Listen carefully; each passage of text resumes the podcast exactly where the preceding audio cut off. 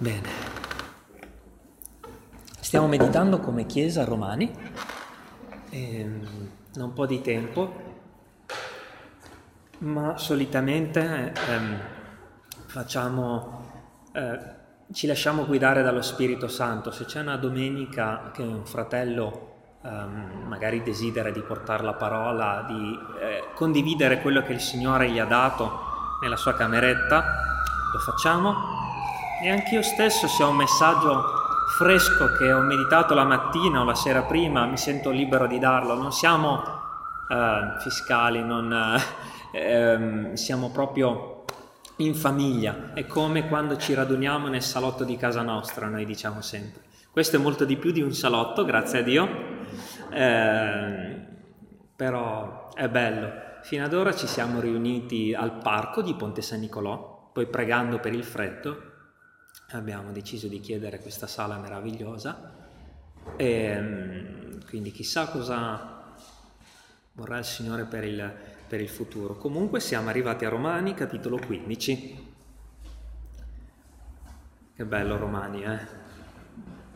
Tosto, duro, tagliente, ma fondamentale per la Chiesa, per la crescita. E mm, abbiamo notato, no, come Chiesa come meditando un certo libro il Signore ci fa come camminare in quel libro, ci fa vivere le stesse cose che si meditano in quel libro per farcele mettere in pratica, no? Quindi non ci dobbiamo meravigliare se a volte ci succede proprio quello che meditiamo. Perché? Perché se lo meditiamo il Signore vuole che diventi realtà nelle nostre vite. E questo mi rallegra, perché vuol dire che la Chiesa non è non sta semplicemente studiando la parola, ma la sta vivendo. Ed è bellissimo, mi commuove perché c'è un Dio meraviglioso che guida ogni cosa. Ho dimenticato come al solito di stampare i miei appunti, grazie Anna eh, per il supporto che mi dai la mattina quando sono stanco, ma proverò a leggerli da lontano. Allora, Romani 15, noi usiamo la Luzzi, ma mm, ognuno è libero di usare la versione che vuole. Noi usiamo la Luzzi, ma mm, sentitevi liberi. A volte in passato, um, nelle meditazioni per esempio del mercoledì, siccome sono um, solo su YouTube e solo per evangelizzazione, us- ho usato la nuova riveduta perché è molto più semplice per chi non conosce la parola, uh, per chi ha delle domande, dei dubbi, dipende. Mm, Romani e ovviamente se avete desiderio di, di usare una versione in particolare ditecelo, eh.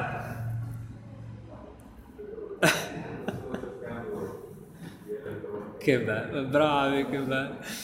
Ci sono questi mezzi meravigliosi in cui abbiamo ogni versione, a volte uso anche la funzione confronta, per confrontare le versioni, bellissima.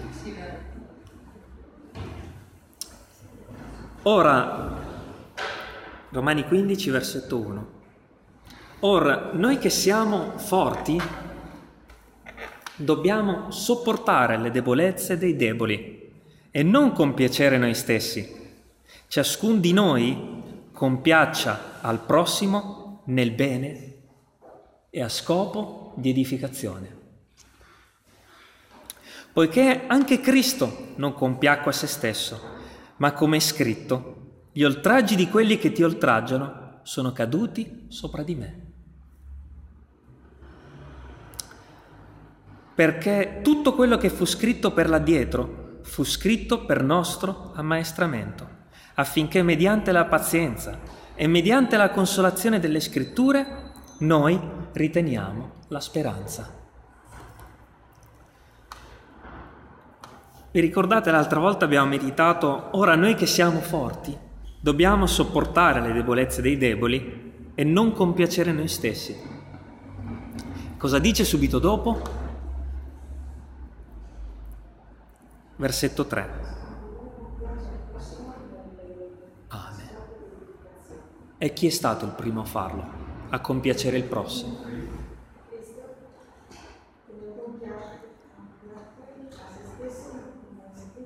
Alleluia.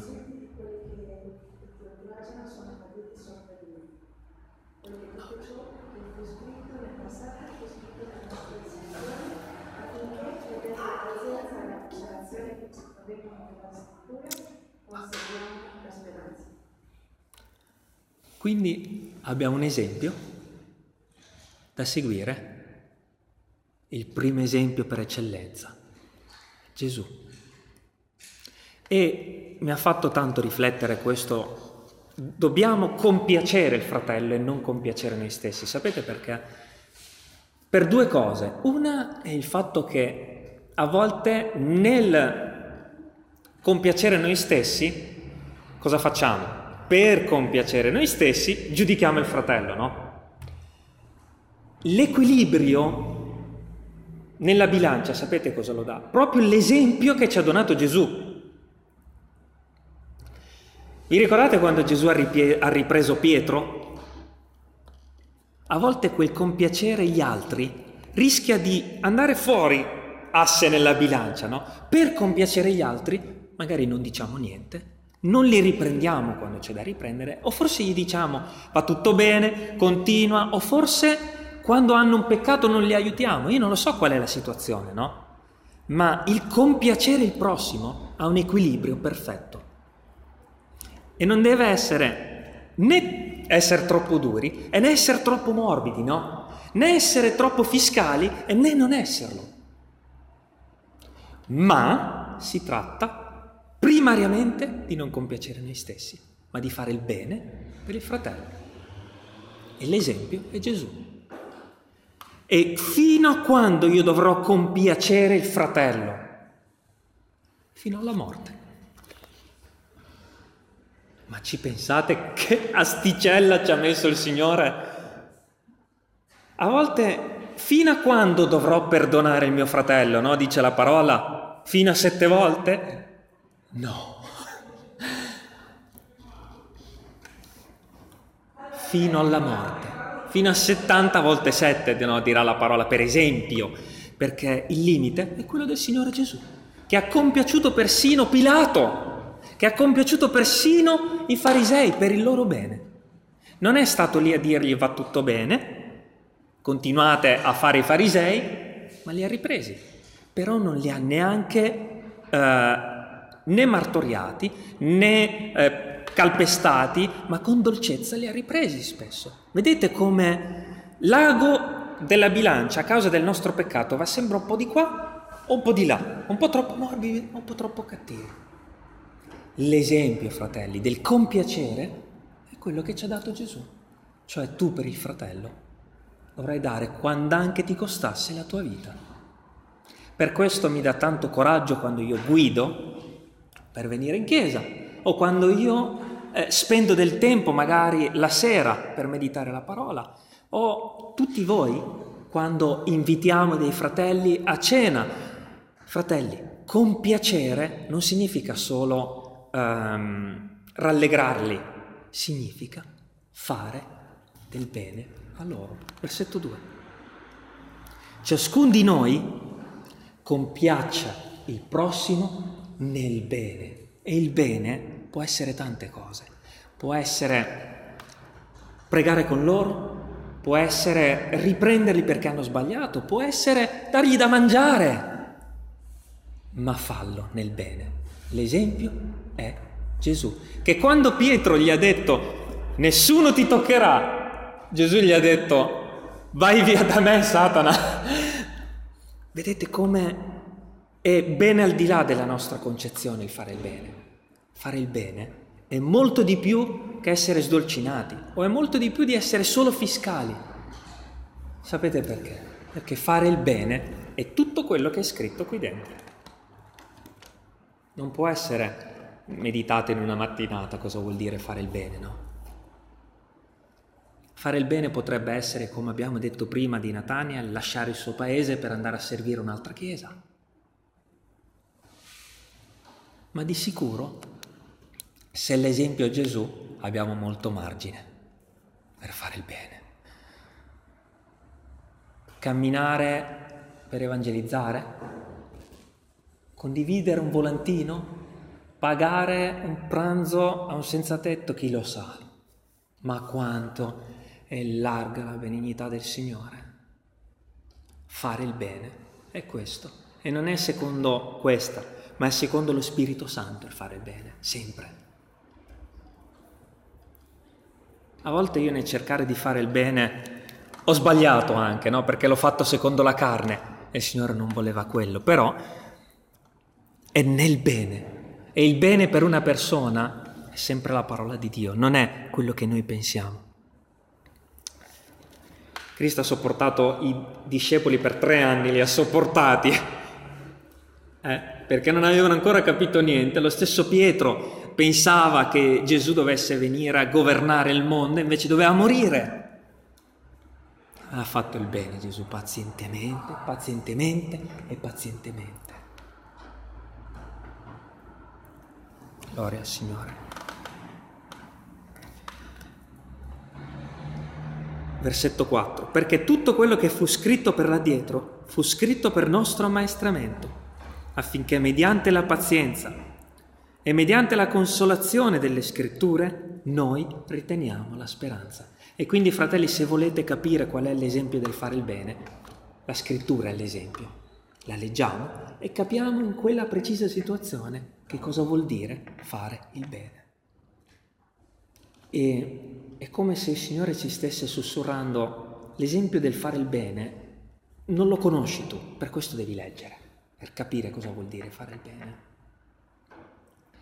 Come quando Paolo veniva considerato un eretico, veniva considerato da alcune chiese di aver abbandonato il Signore, lui continuava a viaggiare, a naufragare, a dare la sua vita per il prossimo. L'esempio è stato scritto per noi. Veniva morso dai serpenti, veniva incatenato e continuava a fare il bene.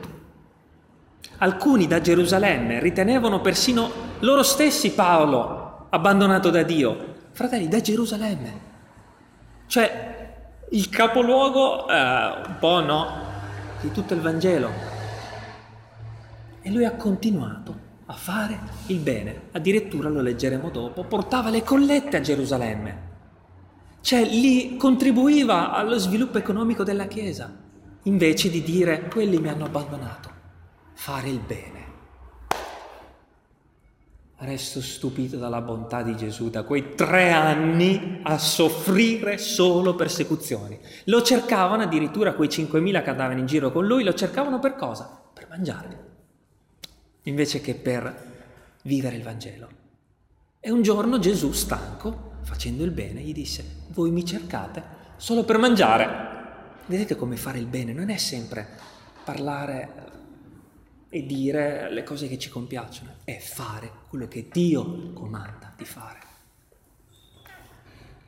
Che meraviglia, Signore, che ci hai lasciato questo esempio. Come devo, devo imparare io per primo e sicuramente anche voi. E lo so che fate il bene, lo vedo che fate il bene del prossimo e me ne rallegro. Or l'Iddio della pazienza, versetto 5, e della consolazione, vi dia d'aver fra voi un medesimo sentimento, secondo Cristo Gesù, affinché d'un solo animo ed una stessa bocca glorificate Dio, il Padre del nostro Signore Gesù Cristo. C'è quel passo di Filippesi, Efesini, Filippesi, vediamo.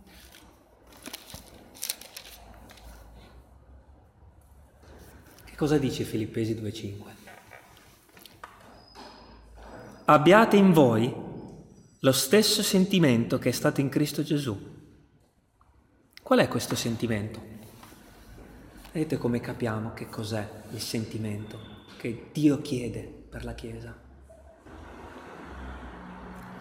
Abbiate in voi il medesimo sentimento che è stato in Cristo Gesù, il quale essendo in forma di Dio non riputò rapina l'essere uguale a Dio, ma annichilì se stesso. Fratelli, il sentimento che ci chiede il Signore è rinunciare a noi stessi, rinunciare al nostro benessere economico, fisico e tutt'altro per il prossimo. L'esempio ce l'ha lasciato Gesù. Abbiate in voi lo stesso sentimento che è stato in Cristo Gesù. Quando noi rinunciamo a una parte del nostro stipendio, a una parte del nostro tempo, a una parte della nostra vita personale, quando noi rinunciamo a tutto quello che Dio ci ha dato, quello è il sentimento di Cristo Gesù per il prossimo. Sapete co- cosa vuol dire? Rinuncia a se stessi per amore del fratello. E normalmente quando facciamo questo ci sarà nella nostra vita, ci succederanno due cose. Chi approfitterà di questo e ne trarrà del bene e chi ne approfitterà per un tempo e poi se ne andrà per i fatti suoi, come è stato per Gesù. Ma quel frutto di quello che tu avrai donato non cadrà a terra. Anche dopo molti anni sarà servito. L'abbiamo visto con Gesù. Quante persone c'erano sotto la croce? Poche. Qualche donna, il centurione, Giovanni. Gli altri guardavano da lontano. In quel preciso momento l'opera di Dio agli occhi di Satana era fallita. Dio aveva fallito, Gesù aveva fallito. Ma dopo qualche giorno Gesù risuscita. E ci succederà sempre questo, che quando tu avrai dato tutto per un fratello, probabilmente all'inizio resterai anche deluso. Ma dopo un po', siccome la parola di Dio è verità, tornerà tutto quello che hai fatto per lo scopo di Dio. Quindi non stanchiamoci di fare del bene, fratelli, perché quel bene, siccome avete onorato la parola, tornerà e a voi e a quel fratello. Ma l'esempio è questo. Perché anche Gesù poteva essere deluso sulla croce, no? E dire, mamma mia, tre anni, 5.000 persone mi hanno seguito e non c'è nessuno qui sotto. E invece, che cosa vuol dire? Che la parola di Dio è vera e se voi rinuncerete, e lo so che l'avete fatto, e continuerete, a suo tempo Dio userà tutto quello che avete fatto e non vi deluderà. Non sarà inutile nessun chilometro che avete fatto, non sarà inutile nessun euro che avrete speso, non sarà inutile nessuna buona preghiera e parola per quel fratello. Perché la parola di Dio non mente.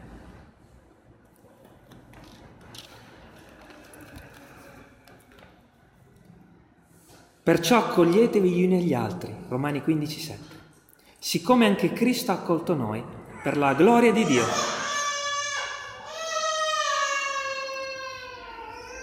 Poiché io dico che Cristo è stato fatto ministro dei circoncisi, a dimostrazione della vericità, veradicità di Dio, veracità di Dio, e per confermare le promesse fatte ai padri, mentre i gentili hanno da glorificare Dio per la sua misericordia, secondo che è scritto, per questo ti celebrerò fra i gentili e sammeggerò il tuo nome.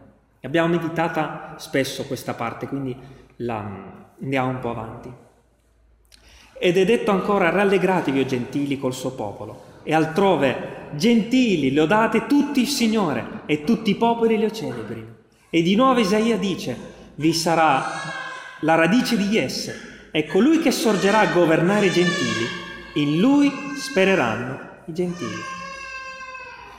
Brevemente, nell'antichità Dio era solo per Israele, no? I gentili, cioè tutti quelli che non erano Israele, erano come abbandonati, no? Ma visto quello che abbiamo meditato, in realtà Israele serviva come luce per fare vedere ai gentili che Dio era vero che Dio regnava ed era una fonte per attrarre le altre popolazioni. Gli egiziani, primi, era una fonte per attrarre il peccatore. E quindi Dio è stato fedele.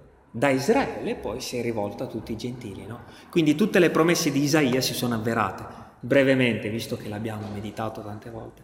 E per questo il Signore dice, se Dio, che era per Israele, ha accolto i gentili, anche tu devi accogliere al giorno d'oggi e i cattolici e i musulmani e questo e quest'altro. Accoglietevi e non discutete.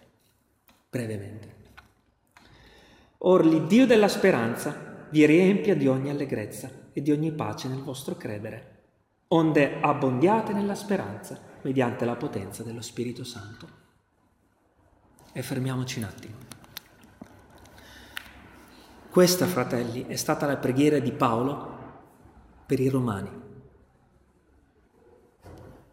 Or l'Iddio della speranza vi riempia di ogni allegrezza e di ogni pace nel vostro credere, onde abbondiate nella speranza mediante la potenza dello Spirito Santo. A chi scriveva Paolo? Ai Romani. Possiamo vedere che questa nazione è stata benedetta dalla preghiera di Paolo? Io dico di sì. Sebbene ci siamo un po' rivolti al religiosismo, non possiamo far finta di niente, o no? Sono passati duemila anni e in questa nazione comunque ci sono chiese, si celebra il Signore, si prega e si vive per Cristo ancora. Quindi Paolo ha pregato per l'Italia e aveva, lo leggeremo tra poco, uno scopo. Paolo ha pregato per l'Italia e aveva uno scopo. E mi sono chiesto davanti a questa parola, e tu e voglio dire questa parola anche a voi. E tu? Perché la preghiera di Paolo non è rimasta senza ehm, trasformarsi in azione. Lo vediamo adesso che cosa ha fatto Paolo. In poche parole sta dicendo Paolo, la mia preghiera è questa, ma non sono rimasto a guardare.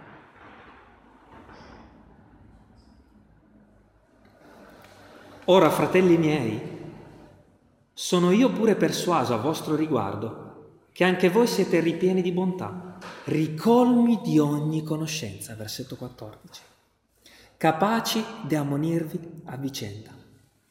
Ma vi ho scritto alquanto arditamente, come per ricordarvi quel che già sapete, a motivo della grazia che mi è stata fatta da Dio gli sta dicendo, fratelli, io sono un ministro di Dio per i gentili e ho uno scopo nella mia vita, quello di evangelizzare tutto intorno a me. Di essere ministro di Gesù per i gentili, esercitando il sacro servizio per il Vangelo di Dio, affinché l'offerta dei gentili sia accettevole, essendo santificata dallo Spirito Santo. Lo leggiamo tutto poi cerchiamo di capire che cosa vuole dire il Signore oggi a noi.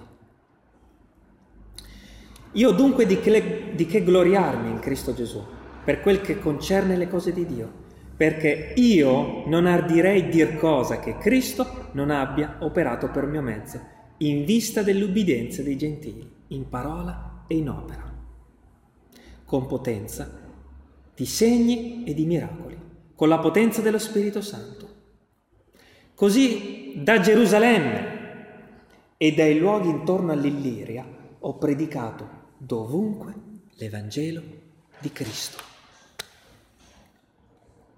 Avendo l'ambizione di predicare l'Evangelo laddove Cristo non fosse stato nominato, per non edificare sul fondamento altrui. Come è scritto, coloro ai quali nulla era stato annunziato di lui lo vedranno, e coloro che non ne avevano sentito parlare intenderanno. Diciamo al versetto 21. L'obiettivo di Paolo non solo pregava, aveva un obiettivo, evangelizzare dove Cristo non era conosciuto. E lo ha fatto. Lo ha fatto. E il tuo qual è? Ha Dio nella tua vita detto personalmente al tuo cuore cosa vuole da te? se non l'ha fatto, chiediglielo, perché ha un piano per la tua vita. Sicuro. Dovesse anche essere solo pregare di nascosto. Ma come Paolo aveva un obiettivo, lo ha portato a termine e lo dobbiamo fare anche noi, con calma, pazientemente. E non possiamo dire che Paolo non abbia compiuto quell'obiettivo, no? Lo ha fatto. È arrivato a Roma, ha fatto la traversata del mare, ha naufragato, ma ha continuato, continuato, continuato. È andato a Siracusa, poi è andato a Pozzuoli e poi da lì pian piano fino a Roma. Ora, che cosa vuol dire questa parola, fratelli? Che tutto il bene che possiamo fare per il regno di Dio lo dobbiamo fare, senza temere, perché Dio è con noi. Paolo pregava, organizzava spedizioni laddove il Vangelo non era stato predicato, raccoglieva collette. Cosa vuol dire tutto questo? Che i modi di fare il bene al prossimo, del compiacere il prossimo, sono tanti. Tanti. Dio aspetta solo che lo facciamo. Sono tanti.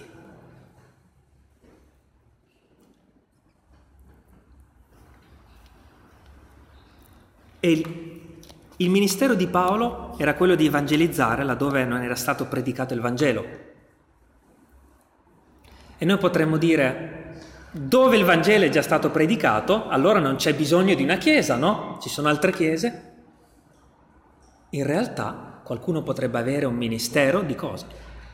Di aiuto verso la chiesa. Qualcun altro potrebbe avere un ministero di edificazione di quello che già c'è Qualcun altro potrebbe avere un ministero di, come dicevamo prima, semplicemente preghiera o canto, adorazione. Quello di Paolo era quello il ministero. Il nostro potrebbe non essere quello, no? Ma tutto quello che è per la Chiesa, se è per il prossimo, va fatto. Non spaventiamoci, fratelli. A volte prendendo questa parola io ho anche sentito che uh, se c'è già una chiesa in una città non ce ne deve essere un'altra, no? E se quella chiesa si svia e predica quello che non è vero, come facciamo, no? Vedete come la somma della parola di Dio è la verità. Prendendo solo questo passo, noi facciamo quello che dice il passo, ma calando questo passo nel contesto e nella Bibbia, la sommiamo e viene fuori la verità. Per questo alcuni fratelli partono addirittura dagli Stati Uniti per fare del bene a una, a una nazione. Che esempio! Che esempio! Io prego giorno e notte per quelle zone vicino Chioggia che non hanno nemmeno una chiesa e dico, Signore, se tu vuoi eh, che qui continui un altro, se vuoi che questa stessa chiesa faccia del bene a quelle zone, fallo! I ministeri sono tanti, e se qualcuno se la sente, eh, viene edificato qui e un giorno esce e vuole andare a lavorare in quelle zone, lo faccia. Ci sono tanti modi di fare del bene. Continuiamo a leggere di Paolo e vedremo che ci sono. Versetto 22. Per questa ragione, appunto, sono stato tante volte impedito da, venire da voi, dice la parola cioè Paolo è stato impedito tante volte ad andare a Roma perché c'erano tante altre zone da evangelizzare. Questo sta dicendo. Versetto 23. Ma ora, finalmente ho evangelizzato mezzo mondo, finalmente posso venire a Roma. Quindi Paolo non è andato a Roma finché non aveva finito il suo mandato di evangelizzare laddove il Vangelo non c'era. Ma ora, non avendo più campo da lavorare in queste contrade, e avendo già da molti anni gran desiderio di recarmi da voi, quando andrò in Spagna, spero, passando, di vedervi per essere da voi aiutato nel mio viaggio a quella volta, dopo che mi sarò saziato di voi. Ma per ora vado a Gerusalemme a portarvi una sovvenzione per i santi, perché la Macedonia e la Caia si sono compiaciute di raccogliere una contribuzione economica a pro dei poveri tra i santi che sono in Gerusalemme. Si sono compiaciute, dico, si sono compiaciute, non vedevano l'ora di fare del bene ai fratelli. Ed è anche un debito che esse hanno verso di loro. Noi fratelli siamo debitori ai giudei, agli israeliti. Eh. In alcune chiese io ho sentito parlare addirittura male degli ebrei, con un senso di disprezzo sia chiaro che loro sono la primizia di Dio, eh? loro sono la radice. Noi siamo stati innestati nella radice. È una radice santa quella di Israele e noi dobbiamo parlare bene e in modo giusto di Israele, perché anche se adesso sono disubbidienti a Dio, sono comunque progeni di Abramo. Per questo addirittura altre chiese fanno collette, ancora oggi, per Israele, E Dio ha detto, benedetto chi ti benedirà, maledetto chi ti maledirà, di Israele. Ed è giusto anche insegnare questo, perché pronunciare addirittura qualcosa contro un ebreo è molto rischioso, moltissimo. Benediciamoli anche se sono disubbidienti, così come benediciamo i nostri nemici, benediciamo chiunque. Quindi i gentili i romani, eh, i greci, tutta l'Illiria mandava addirittura soldi a Gerusalemme perché i gentili sono stati fatti partecipi dei loro beni spirituali, sono anche in obbligo di sovvenire loro con i beni materiali. Quando dunque avrò compiuto questo servizio e consegnato questo frutto, andrò in Spagna passando da voi e so che recandomi da voi verrò con la pienezza delle benedizioni di Cristo. Ora, fratelli, io vi esorto per il Signore nostro Gesù Cristo e per la carità dello Spirito, leggiamole con sapienza queste, sapienza queste parole. Ora fratelli, io vi esorto per il Signore nostro Gesù Cristo e per la carità dello Spirito a combattere con me, meco, nelle vostre preghiere a Dio per me. Fratelli, stiamo combattendo in preghiera per quelli che si danno da fare per il regno di Dio come esortavo settimana scorsa a pregare per Nathaniel che deve arrivare o per Chris, per tutti quelli che stanno lavorando per il Vangelo.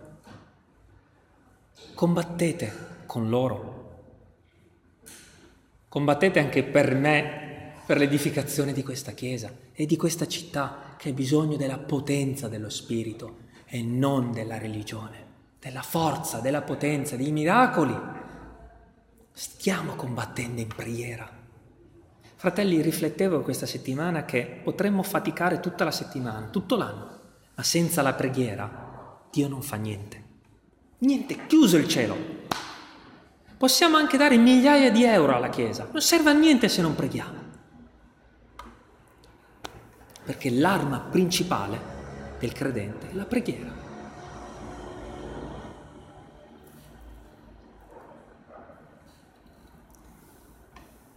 Ora fratelli vi esorto per il Signore Gesù Cristo, versetto 30, e per la carità dello Spirito a combattere con me nelle vostre preghiere a Dio per me, affinché io sia liberato dai disubbidienti di Giudea. Vedete, c'era chi contrastava addirittura tra i giudei il Vangelo. E la sovvenzione che porta a Gerusalemme sia accettevole ai santi. Probabilmente c'erano dei giudei che non volevano neanche l'aiuto economico dai gentili, li ripudiavano, dicevano questi sono gentili, noi siamo santi, non vogliamo nemmeno l'aiuto economico. Vedete quanti problemi ci sono nella Chiesa. Fratelli, se ci stupiamo dei problemi che ci sono nella Chiesa nel 2021, al, a quei tempi c'erano già, c'erano già, per questo ognuno di noi deve essere un edificatore in mezzo alle rovine. Cioè laddove nella Chiesa ci sono problemi, noi dobbiamo riparare, ricostruire, riedificare fare il bene. Perché se c'erano a suo tempo, con gli apostoli che erano forti nella fede, ci sono anche oggi. E chi cerca Dio? Isaia 58 è chiaro, cerca un riparatore delle brecce, qualcuno che entri nella Chiesa e dica cosa posso fare per aiutare. Grazie. Questo è l'atteggiamento. Paolo era il primo che voleva fare qualcosa di buono nella Chiesa. E mi piace vedere quando fate lo stesso. Quando mi mandava la foto alla sorella eh, ieri sera dicevo, mamma mia, proprio questo è il Vangelo. Quando qualcuno entra nella Chiesa e dice, come posso aiutare? Questo è il Vangelo. Nelle cose piccole e nelle cose grandi. Piccole e grandi. Pulire o prendere una nave per andare a evangelizzare in Afghanistan. Alleluia! Gloria a Dio che abbiamo capito che cos'è il Vangelo. Questo. E quando vedo dei cari fratelli che hanno persino bisogno di mangiare, questo è il Vangelo. Farlo, dare. E non dire, se non ha da mangiare, Dio lo ha giudicato, vuol dire che ha un problema con Dio. perché succede anche questo eh, ed è triste no? sentire queste cose. Come ha fatto tante volte l'esempio di quel muro che, sta, che è diroccato. Oh, c'è un muro diroccato. Se è diroccato ci sarà un perché. No, c'è un muro diroccato. Prendo lo strumento, la calce, prendo le pietre e riparo. Questo è l'atteggiamento di Paolo, è l'atteggiamento del capitolo 15 di Paolo che va ed è l'atteggiamento di chi? Di chi desidera essere un riparatore delle brecce, un edificatore. E non puntate sempre alle cose grandi, non importa, perché se Dio vi vedrà fedeli nelle piccole, vi userà anche nelle grandi.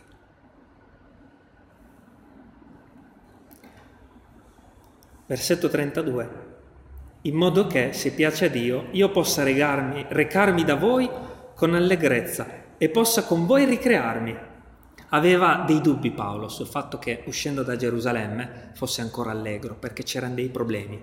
Qualcuno giudicava i gentili, quindi i problemi ci sono e ci vogliono i Paolini, ci vogliono i seguaci di Paolo che vogliono lavorare per il regno dei cieli.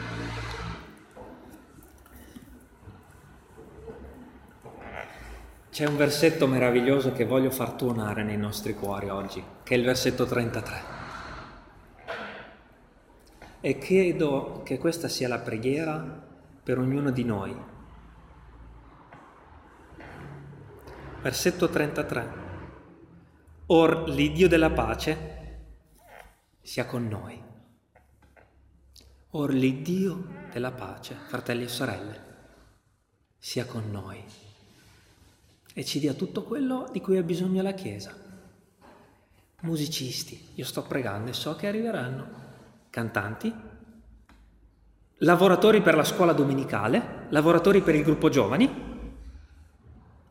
E Paolo ha dovuto pazientare molto tempo affinché questo avvenisse nelle chiese. A volte ha dovuto scrivere persino lettere a chiese che si sviavano, tipo i Corinzi, no? Piano, lentamente, lentamente, lentamente. Dio farà ogni cosa. Ora l'Iddio della pace sia con tutti voi. Amen. Che sia con tutti noi davvero, fratelli e sorelle. Desidero chiudere con un amen e con una preghiera, perché, come abbiamo letto prima, l'esempio è stato Gesù. E c'è quell'esempio di Gesù, vi ricordate quando Giuda entra nel Getsemani e bacia Gesù e dietro di sé ci sono i farisei che lo vogliono prendere. Vi ricordate che Gesù vede Giuda che lo bacia e gli dice tradisci tu il figliolo dell'uomo con un bacio? In quel momento, quanto diritto aveva Gesù di prenderlo? E invece ha fatto persino il bene di Giuda. Sapete perché? Perché Giuda in quel momento poteva ancora pentirsi. Cosa chiede Dio alla Chiesa oggi? Gesù aveva tutto il diritto di scuoterlo, schiaffeggiarlo e dire, oh, tre anni sono stato con te e mi hai tradito con un bacio. E invece tradisci tu il figliuolo dell'uomo con un bacio. E quel desiderio di fare il bene anche quando non c'è più speranza per quella persona. Continuare ad amarla, fare del bene. E infatti Gesù, con la pace nel cuore, si è lasciato crocifiggere per il bene di tutta l'umanità. Che esempio. Alleluia. Alleluia. Quando medito queste parole mi sembra quasi di, um, di essere rinnovato nel cuore da dentro. Cioè il mio spirito, la mia carne, il mio corpo ha proprio bisogno dell'esempio di Gesù e si rallegra da dentro e dice continua, perché io ci sono passato prima di te. Gesù ha vissuto tutte le nostre sofferenze, eh? il tradimento, la crocifissione, i chiodi, eh, non dormire la notte, eh, non sapere cosa fare l'indomani, eh, essere continuamente riprendere i discepoli, ha vissuto tutto e ha trionfato. Gloria a Dio, fratelli. C'è tanto lavoro da fare per la Chiesa e Dio cerca dei lavoratori. E sapete qual è il bello di tutto questo? È che se noi ci alziamo dalla sedia e, come dice in Giosuè capitolo 1, facciamo il primo passo, quel terreno che stiamo conquistando Dio ce lo dà. Cioè, in poche parole, non viene da noi la forza di quello che faremo, viene da Dio. Dio conquisterà il territorio. Noi dobbiamo solo noi dobbiamo solo aprire la bocca o magari telefonare o magari presentarci in una determinata situazione. Quello che uh, chiede la parola è solo di presentarci e il resto lo fa Dio. Presentatevi, dirà a Giosafat, tenetevi fermi e vedrete la liberazione che Dio vi darà. Mosè poteva dividere il mare? No, doveva solo stendere la mano. Dio ha diviso il mare, ma cercava qualcuno che stendesse la mano. E l'esempio è proprio quello di Paolo, l'esempio è proprio quello vostro oggi. Dio cerca qualcuno che stende la mano e poi il resto lo fa lui. Che bello, sapere che non lo devo fare io perché non sono capace, lo fa Dio. Quando io vengo qui a volte non so nemmeno cosa dire, ho studiato, ho letto e nel cuore sento che... e poi parlo perché lo fa lo Spirito Santo. Ma credete che se io a parlare, io sono ignorante, è lo Spirito Santo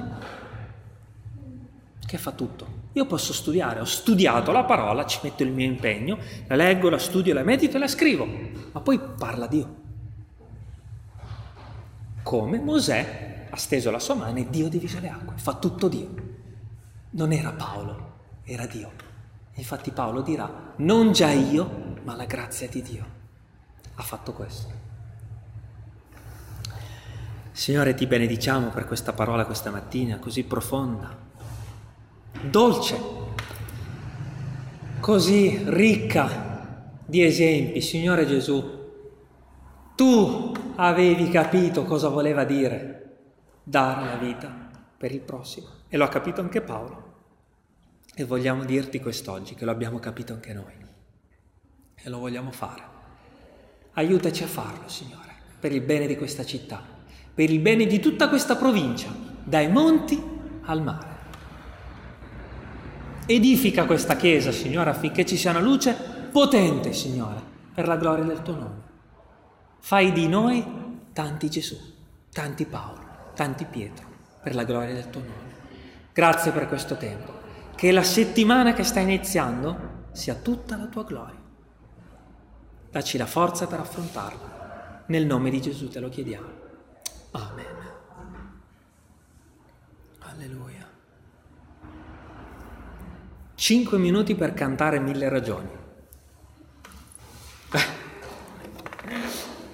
Di solito alle quattro e mezza inizia già a vedersi qualcuno affacciarsi e dire non hanno ancora finito. Stiamo ancora cercando di um, metterci d'accordo con gli altri gruppi di altre eh, etnie o altre lingue. Tante chiese usano questo luogo.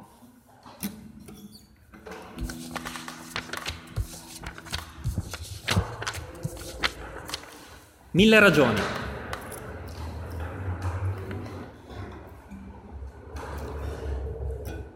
Benedici Signore, anima mia, loda il suo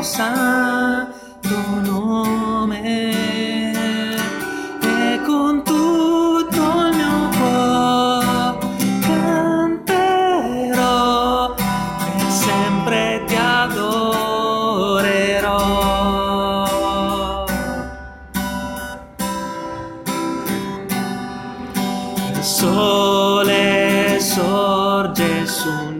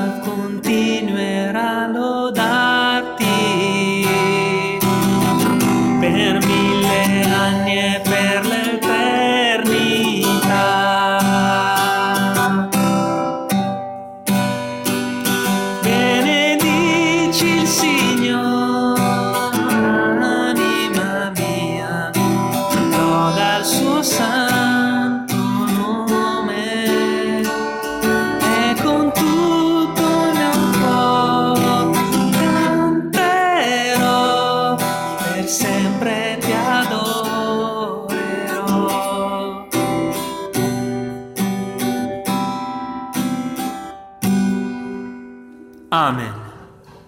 Alleluia. Diamo una pulita a- con gli stracci che eh, tirerò fuori e dove siamo stati eh, a sedere, eh, abbiamo toccato. Dio ti benedica Giacomo. Alleluia, ma che meraviglia. E ci incontriamo fuori per, eh, per parlare, per salutarci perché se arriva l'altro gruppo di solito brontolano un po'. E voglio dare una buona testimonianza. Io lo so cosa stai aspettando, Giacomo. La tua chitarra personale per imparare. Cosa? Cosa? Bravo! No, ci sta, ci entra. Vai. Guardali, guardali che li usi.